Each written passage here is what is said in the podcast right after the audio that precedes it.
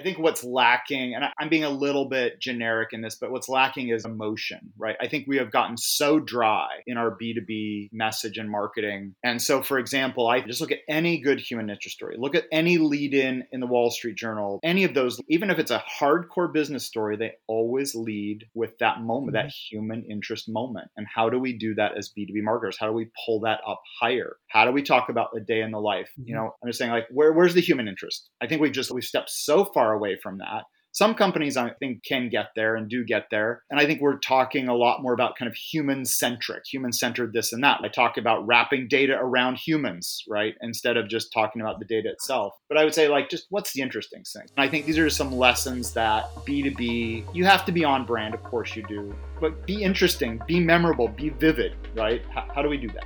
You're listening to the Paris Talks Marketing podcast where we interview top marketing leaders at high growth SaaS and other recurring revenue based companies. Our goal with this podcast is to cut through the fluff and jargon of digital marketing to reveal what's really working at some of the fastest growing, most successful SaaS companies today. The Paris Talks Marketing Podcast is sponsored by Hop Online, a performance growth marketing agency.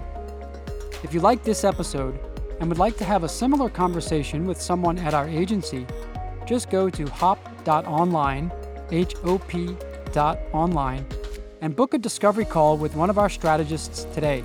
Now, let's get into the episode.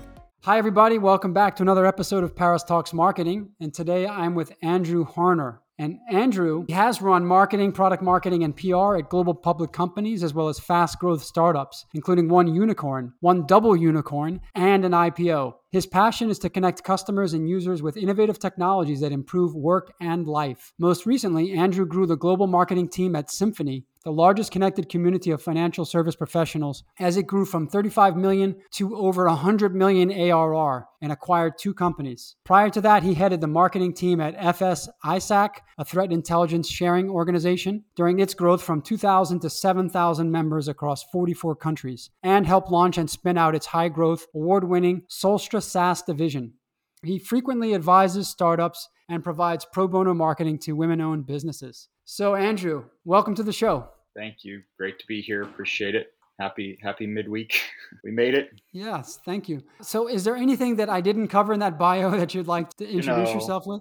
We could spend next 20 minutes on it, but let's not do that because no one's going to care. It's fine. I've been very fortunate in my career. I've had a lot of proud moments, worked with great teams, built great teams, still in touch with many team members. And so I'm grateful and I think one of the key themes for me over the past few months has actually been starting with gratitude because we, we need to all be as grateful as we can for where we're at and what we've achieved. And that's kind of the top of my list right now. That's my daily meditation is just being as grateful as I can. I fully agree with you. I think we're really lucky to be marketers at this at this time with so many great opportunities and so much dynamic change happening. So uh, gratitude is a must. I think there are a lot worse professions to be in right now. Look, when I wrote a JD for a company recently to help them with a CMO position, and I I ran out of space on the page. It's like marketing covers so many disciplines, so many functional areas, and it just it always amazes and impresses me when I really look at the full stack of what it takes to be a marketing leader. It's both what I call thrilling and terrifying at the same time, right? So, I mean, what other yeah. job do you have to combine so many different discipline areas? I mean, it's rare. So, yeah. Marketing really has evolved a lot, and I think that it's no surprise that often the marketing career paths are the ones that typically lead to the to the C-suite and, and often to the CEO as well, just because it's so all encompassing and it's the strategic na- nature of it continues to grow. Can you tell me a little bit of just about how your career has evolved? I mean, you've you've been a part of and you've been on the front row seeing unicorn, double unicorn, IPO, and acquisitions. What are some of the themes that you've seen emerging from those experiences that have been common keys to success for all of those companies? Sure. So it's a great question. I think, first of all, the first half of my career really was focused on communications, PR, kind of Marcom, corporate marketing. And then the, the second half of the career has really been product and solution marketing, demand, growth, go to market, partnering with sales teams. And in some ways, that was intentional because I had mentors that were you know, helping me along my journey and my path. But I, I actually started life out thinking I wanted to be a journalist many, many, many years ago coming out of college. And I did that for about a year. I wrote for several papers in the Midwest. And I realized I loved the crafting of the story and the headlines, but really I was not an investigative journalist. Like I learned to do it, but it wasn't mm-hmm. my thing. So I flipped over into PR, came out to Silicon Valley. But I never forget the power of research, the power of having multiple points of view, the power of storytelling, and the power of a great headline. Those things just, I mean, I built my career around some of those things and still to this day. So those are kind of mm-hmm. anchors for me. Also, when I first came out to Silicon Valley, I worked for a, a CRM startup. And so marketing was actually treated very similar to the sales team. Like we had, you know, pipeline and, and quota, and I was measured as if I was a salesperson in a lot of ways. So that again, that Im- implanted in me, and that and that mentality has carried through to the time now where any marketer worth his or her salt or their salt really needs to be that growth phase, you know, that growth mentality. And as I say, most CEOs they want two things from marketing: they want brand and demand, right? Brand and demand. And so you got to figure out what the mm-hmm. calibration balances on those things.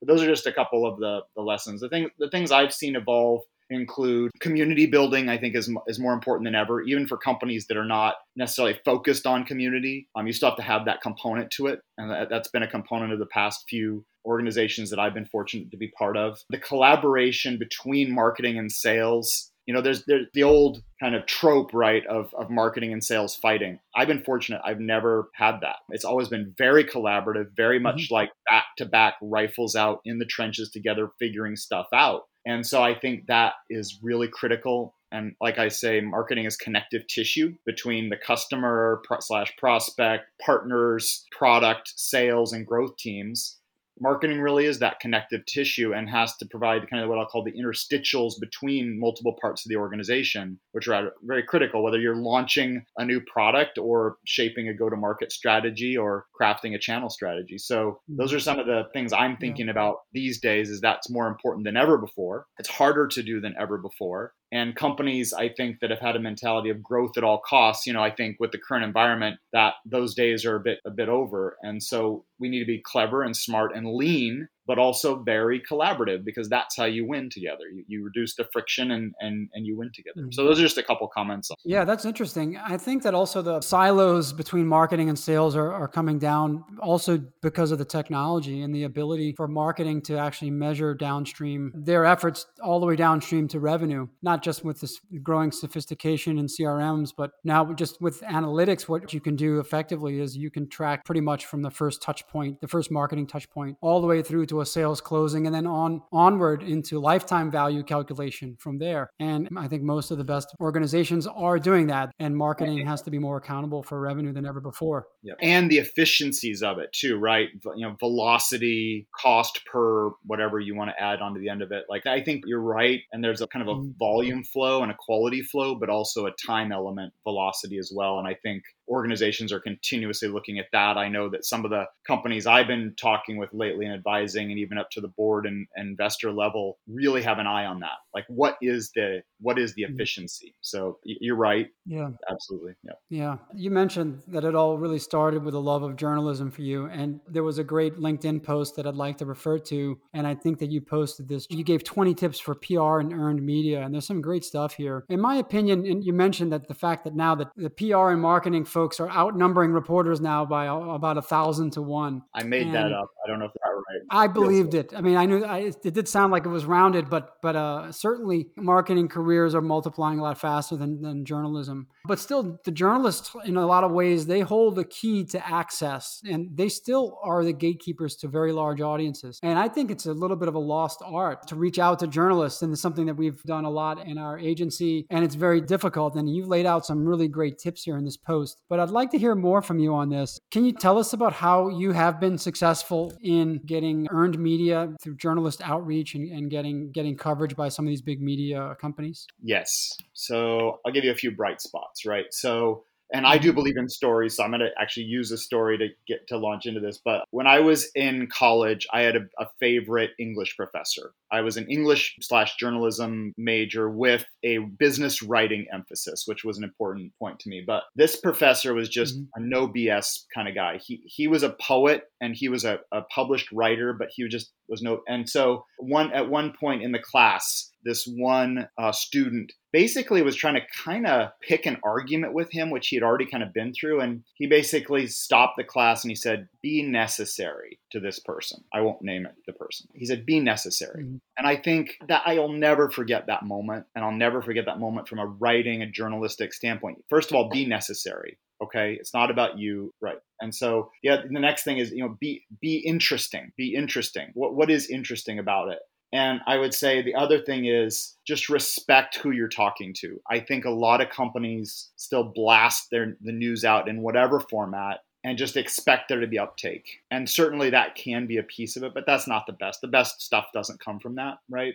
I think about assembling all the components of a story that a journalist will need. You're not doing their work for them, you're just trying to help. And so I think about okay, well, you might have a good spokesperson that has something to say, but then what are the counterpoints to that? The journalist is going to want that anyway. And I think you gain credibility by saying, look, I can bring to the table our point of view and three other point of view, and they might not all agree, but it makes an interesting tension, and you should dive into this one. And then we're also going to mm-hmm. provide you with some original research or data or a unique graphic that makes it easy for your team to you know to publish this i think and then you have to consider the medium like i said in, in my post too it's like are you talking about broadcast are you talking about print are you talking about radio and by the way i think radio is kind of a, an underutilized channel but you know mm-hmm. how can you package things up without being contrived in a way that just helps the journalist get their job done really and again you're certainly planting the seeds of mm-hmm. your own message. Of course, that everyone wants to do that. We know that. They know that.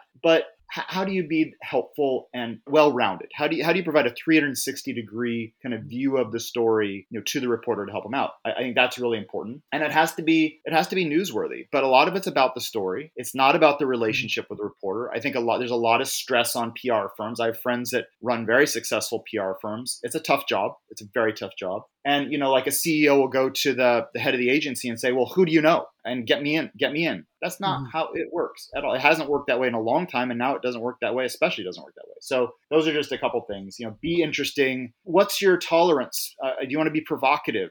You know, do, do you want to be a counterpoint, or do you want to be the kind of the trusted data, you know, data driven uh, source for the reporter. Like you have to pick your mode, right? And, mm-hmm. and then map to the medium. And with that, you'll get farther that way. It's not always a sure bet but you'll get farther that way. And then just be be respectful, be responsive. Yeah. I think it was John Ydstie on NPR had reached out years ago to get our CEO on NPR at FSISAC, and I was on vacation. I was at a lake in Ohio, and I had to run around to the other side of the lake to get a cell connection because NPR is on the phone, and I conferenced in the CEO, and we had the interview, and it went well.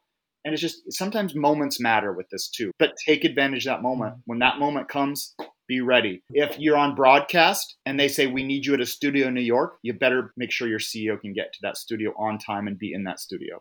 Yeah, that's right. Showing up. Um, how does the expression go? I mean, sometimes showing up is more than half the half the battle, or something like that. Yeah, but showing up is important, and being in the right place at the right time, and being opportunistic when the moment is there uh, to take it. I was just I was just thinking about the very nature of PR because the R stands for relations, and it, it has historically been about relationships. But I think that's where what you pointed out, and I agree with, is that relationships really take a back seat to the story itself. Even if the relationship is a little bit lousy, but the story is so good, that journalist still probably will want to publish it. And so it's about not as much building and nurturing that relationship, but crafting the story to entice that journalist. And um, that's something that a reader would like to read. And we used to, we used to use a network back in the day, and I think it's still around. It's called HARO, Help a Reporter Out. Oh yeah, I participated yeah. in that. I'm a big believer in that, and it's awesome. Absolutely. Yeah. There's one other point, and that is this is i'm talking about kind of proactive outreach right you also have to be ready for the other side of it and i've done a lot of crisis management i'm not going to get into all that today but a lot of crisis pr on behalf of major financial mm-hmm. institutions and industry consortiums and that's a different situation too and as we see like not every crisis is handled well but never let a good crisis go to waste. And in that point there's a different relationship you have with the reporters, right? And you have to be as transparent as you can, respond as immediately as you can, say enough but not too much. But don't ever try and manipulate that. Like just don't do that. That's not the right way to do it and even just a little bit of the truth is better than not the truth. And so um, that I'll just say that's a different motion from a communication standpoint, but one that I think, mm-hmm. and we see it all the time. Companies kind of stumble through the crisis, and then maybe they get it right, maybe they don't, maybe they take a reputation hit or not. But that's a different type, mm-hmm. you know, mm-hmm. of communication. So I'll just mention that too, because that's a big one these days. There, there's there's a lot of there's a lot of crises out there, so companies might want to think about that.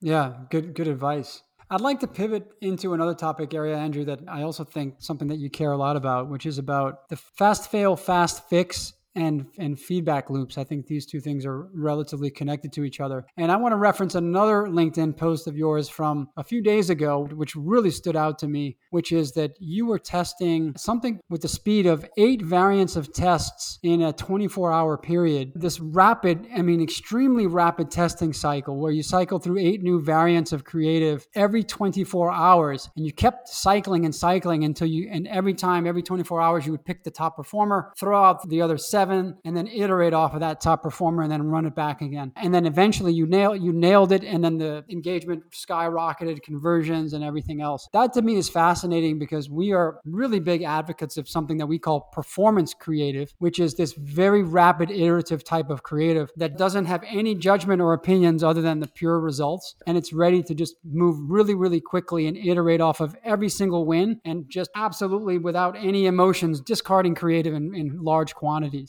I want to know more about this test and how you actually pull that off. Yep. So yeah, absolutely. I can talk about it um, at length, but let me give you kind of a couple of models at the top end of that. So I do believe in feedback mm-hmm. loops. Many years ago, I started using the term fast fail. I, I, mean, I obviously didn't coin it. I probably, you know, cryptomnesia, right? I picked it up somewhere. But then as I was working through that process with one of the CEOs I respect greatly, Brad Levy at Symphony, he said, Andrew, fast fail is negative. No one wants to fail. Why don't we take that and turn it into more of a positive? So then I added the fast fix part of it. And I, with my team, I actually do talk more mm-hmm. about fast fix than fast fail because it's not really failing. You're learning, right? It's a feedback loop. So that's one thing. Yeah. Second thing is I borrow a model out of the military called an OODA loop. O O D A it stands for observe, orient, decide, and act and the battle squadrons that go through that process faster are, are more competitive on the battlefield and it's true for business as well. So i do have models kind of mental models behind what we're talking about but practically speaking this particular can and i've done it with other types of campaigns. This particular campaign was basically we used linkedin as our primary channel. That's we tested others but that was where we were getting the best hits. And it was an account based marketing campaign. It was very specifically targeted at humans roles small buying groups etc and we did a couple couple different campaign mm-hmm. types. We did broader air cover campaigns per company, but then we got down to an individual kind of outreach level and we enacted creative across all those things. But you're absolutely right. So so we we took up to 8 bits of creative every 24 hours and the lesson I learned was I felt like I was pretty like first of all, we didn't just do this in a vacuum. We partnered with a sales team. We understood the exact pain points that we thought we could map to per customer, per human. Like we got really mm-hmm. down into the details there. So we did have a good hypothesis. But some of the stuff stuff, some of that, like the copy that I thought was going to perform, actually really didn't perform well at all. And that was kind of a shock to me because I feel like I do have a good sense of, like, I, I, have a good gut instinct a lot of the time. But in this case, the data proved me wrong. I'm not saying every time, but it was, kind of mm-hmm. shocking because there was some creative I thought I really liked it. But then, as they say, you have to kill your darlings, right? And so we had to kill some darlings. Mm-hmm. And then some of the stuff that I thought was just kind of, you know, dry and wouldn't perform very well actually performed incredibly well. So that told me something. Mm-hmm. So we cycled through and we we got better and better and better and we could see the progress. And sometimes we took a step backwards and then we took two steps forwards on it and we kept doing it and we kept doing it and doing it. And finally it really there there really was a strong pipeline contribution led to closed won one ma- you know, major major deal which was exciting popped out of that particular process. But I, I just learned I learned the power of listening to the data that that iterative improve on it improve on it improve on it. And I will never you know I'll never forget that. I'll always implement that that type of process. It was it was a good one. And then I would say one extra mm-hmm. note is as you know, some marketers are focused on specific regions or geographies. Symphony was very global. We were servicing financial centers and hubs all over the world. And so we actually activated this campaign in the US and it did really well. We took it over to activate it in the UK for some of those customers. Again, ABM approach. And people mean many things by ABM, right? I'm just talking about one specific type of campaign through one specific type of channel. But basically, mm-hmm. I got a call from our head of sales in the UK within like 24 hours of us launching that campaign. He's like, Andrew, stop that campaign. We got to talk. I was like, what? He said, I said, this worked really well in the US. We just decided to test it and launch it. He's like, the tone's not right for the UK. It's too American. It, it's too, it's a little it's like 25% too aggressive and bold and it's not playing well with the people i'm talking to they're seeing it and they don't like it what i would say is that leads to another process and we corrected it. We pulled it back and it started performing really well. We kept it a, a, little less bold, a little less aggressive, just by like 25, 30%. We pulled it back and it did its job. But that leads me to another mm-hmm. concept and process that I've activated recently, and that is what I call a loop group. So instead of just having the data feedback, I also usually have a very small, trusted team of folks that I can just run something by in a moment's notice. Like I can Slack them or put them on. I, I was on Symphony at the time, so we use Symphony as the chat platform, but like I can immediately immediately say, hey, I need feedback within five minutes on this thing, like instant feedback from a human being just to get a gut check. And that can include your sales hmm. team, your product team, even customers, even board members, if appropriate, if it's strategic enough. And I've done all that. But that loop group mm-hmm. concept is another thing that I think is immensely helpful. That, that's really interesting. Yeah, the loop group. That's great. And how long did that whole process take from start to finish for the US test that eventually was very successful? R- roughly six. Um, okay. It was roughly six weeks. And then I believe in biweekly marketing sprints and waves and things like that. So we did continue to roll that type of mm-hmm. activity out after that. But the six weeks was where we really got it right. And what, what were the primary KPIs that you were measuring in that case? Well, so so a few things. Um, we definitely looked at engagement rate at the top, and then we looked at conversions, and then we actually looked at kind of multi-touch marketing on our top accounts and then we tracked it all the way through to closed won. The KPI that I was mm-hmm. tasked with that we were working on that I wish we I wish we could have done a little better on was at velocity when I talked about. That was a marketing OKR for the team where we would basically improve the velocity of deals. We had pretty long deals sometimes. Some of them were shorter, some of them were longer. We could be 12 or 18 months. And so one of the ideas was how can we compress that? You know, how can we compress that time? And we were working on it. We made progress on it, but you, you always want more. You always want more there. Mm-hmm. Yeah, that's really interesting. We tracked marketing source to closed won. We tracked top accounts closed won with six or more marketing touches. Like there were a lot of different things we did. Yeah, I do like that you were that you were following that all the way downstream to closed won in the in the CRM. What CRM were you using, by the way? Salesforce. My team implemented Marketo. We stitched it to Salesforce. Great. Now, a quick word from our sponsor. The Paris Talks Marketing Show is affiliated with Hop Online, a performance marketing agency focused on high growth SaaS and other recurring revenue based companies. If you like the flow of this conversation, you may want to consider jumping on a discovery call with someone at Hop Online. A discovery call is similar to my podcast interviews in a lot of ways. We'll get to know your business goals, competitive landscape, and marketing needs. And you'll almost certainly come away with some new ideas for how to accelerate your customer and revenue growth. If you're interested, go to hop.online, that's hop, H O P dot online, and book a discovery call with one of our strategists today.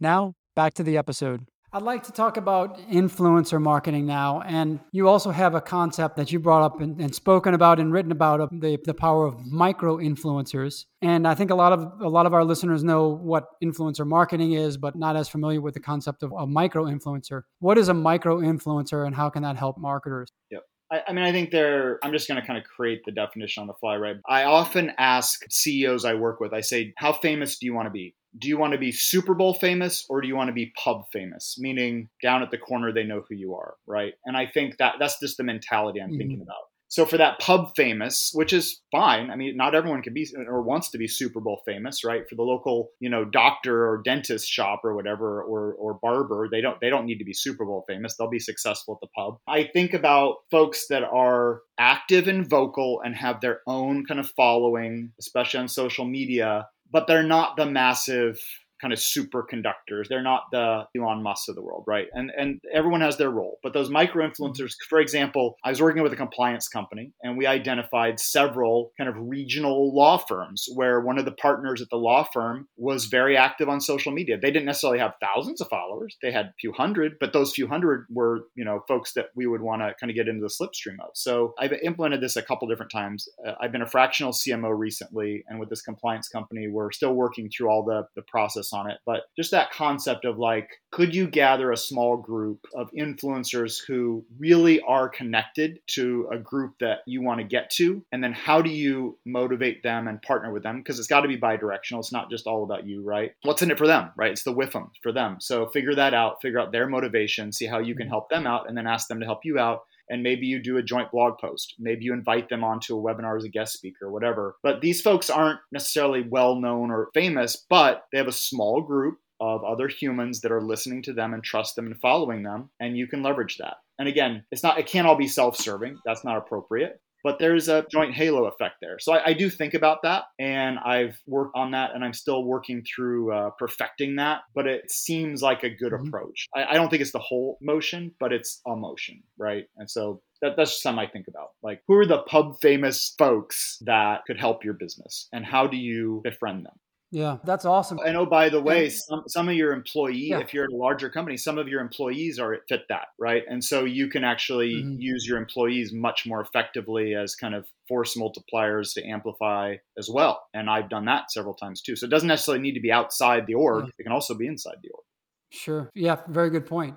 Andrew, you've you've got a lot of B2B experience and then also a lot of deep B2C insights. I want to ask you this. What are some of the lessons from B2C that B2B marketers can learn? Yeah, I always appreciate that question. I do think about that. And I think we're all look, we're all consumers. And the old the old joke in B2B is like, well, your B2B buyer uses the same behavior as a consumer. They just have a bigger checkbook and more checks and balances to buy stuff, right? But it's it, a lot of those things. And I think I think what's lacking, and I, I'm being a little bit generic in this, but what's lacking is emotion, right? I think we have gotten so dry in our B2B message and marketing. And so, for example, I think about any good human interest story. Just look at any good human interest story. Look at any lead in in the Wall Street Journal, the FT, Fortune, like any of those lead, even if it's a hardcore business story, they always lead with that moment, mm-hmm. that human interest moment. And how do we do that as B2B marketers? How do we pull that up higher? How do we talk about the day in the life? Mm-hmm. You know, how do we talk about the mom that pulls her kids out of the burning building at the top of the article? Like it's dramatic, right? But I'm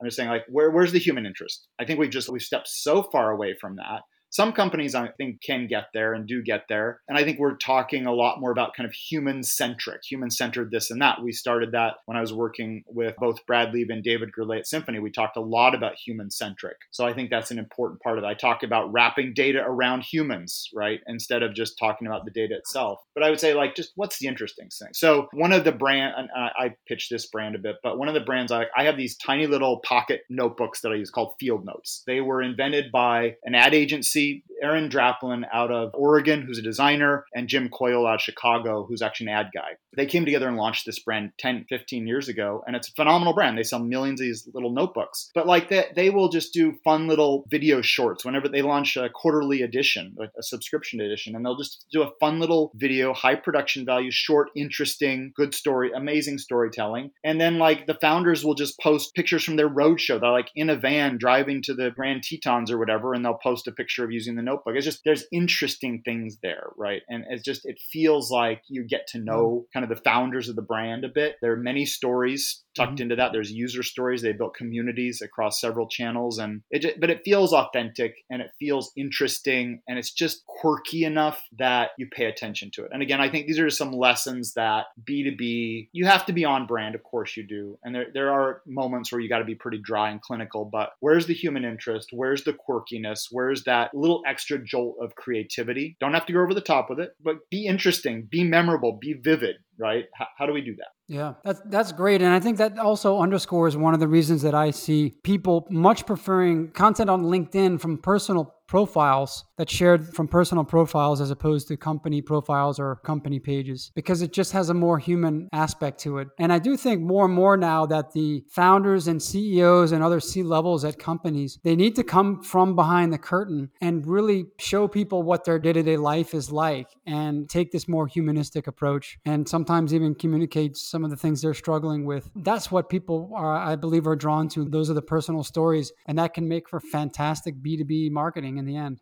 I agree. And I think we're seeing a trend on LinkedIn, which I think is a welcome trend, where people are talking about things like mental health, like struggles. One of the companies I follow is AHA, Brian de Haaff. He he's an amazing guy, and he bootstrapped his company, and they're 100 million ARR now after bootstrapping. And it, he he does a phenomenal Whoa. job of being very transparent. He, yeah, he's mm-hmm. just had this multi-year kind of narrative set of arcs. It's like talking about you know how tough it is to fire someone. How do you deal with a bad day. Like he'll he'll just go in and talk about real mm-hmm. stuff, and I think that's I won't go through all of it. Like we're talking, I'm I'm seeing a lot more of that, right? Like there's posts about significant mm-hmm. mental health issues. I, I, think it's healthy and it's healthy to bring that into the kind of the more work environment. You know, I think it's important discussion topics. And those are pretty serious. And I would treat those very seriously. But I appreciate those that are brave enough to yeah. share those personal stories. And there's many more beyond that. And, I think in light of recent news as well, there are folks on LinkedIn that are sharing very personal stories that you might not have seen five years ago. And now it's the moment to do that, which I, I appreciate the boldness there. I would say also, again, people are humans and CEOs are humans. I mean, going back and again, like at Symphony, because it's recent to me, David Gurle, phenomenal entrepreneur, phenomenal visionary, is now going on to do some really interesting stuff. But one of the fun articles we did is um, mm-hmm. Lego,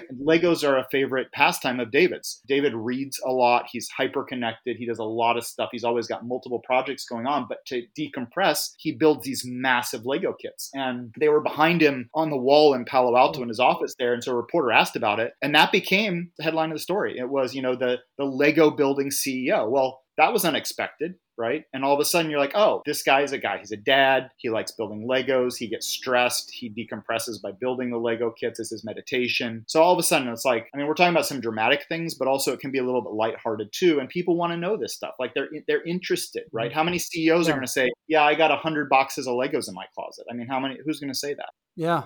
I think when the CEO herself or himself becomes relatable, then the company also becomes relatable. And then that distance gets closed. You feel like you, you kind of even know the CEO personally because he's invited you into his living room or taken you out on a run or you see him in his car or something like that. Then you think, all right, I mean, this is all, at the end, this is a person just like me and, and going through the day to day and struggling with things sometimes. I think it's natural for people to associate brands with the founders and then with the CEOs. I think some of the best B2B marketing now is building personal brands from the CEOs and founders themselves, because that naturally then gets associated. That goodwill would naturally then flow over to the company brand. It's got it's got to be natural. You know, it, sometimes it's contrived, but it's got to have have some reality to it. I'm not saying you're not going to polish it up or put better lighting in the office or whatever when they're taking pictures, but it's got it's got to be real. I hate to even use the A word, the authentic word, because I mm-hmm. think that's overused. But again, it's got to be on personal brand, right? Yeah.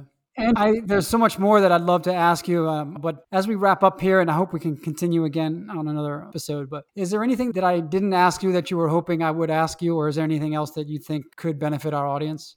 I mean, that's an excellent question. That's one of my very favorite questions. I think you, you should ask kind of what motivates, because I think we all are you know trying to recalibrate sometimes our motivation as we move through our journeys and our careers right and different points and so the thing that motivates me right now is basically curiosity i think there's the old adage that you know the wiser you get the less you know and i think that is almost true in marketing. And so i feel in some ways like i am back at the start of my career. I am curious. I don't know it all but i know how to go find out right? And so that's the thing that's different is there's a robust community out there of other marketers like there's never been before. And this is part of that. There are others out there that are doing the same thing. Mm-hmm. there's great channels on slack. There i mean there's so many different forums now that didn't exist before and so you know what motivates is to me is like creativity and curiosity, but also I'm appreciative to go back to the gratitude concept for the community of other marketing leaders that are freely sharing amazing knowledge. I hope that I can contribute to that too, but I'm grateful every day that I have a community I can go to and ask a question and get a phenomenal answer and solve a problem, or at least help me towards the solution of a problem. So those resources were not available yeah. a long time ago. Now they are.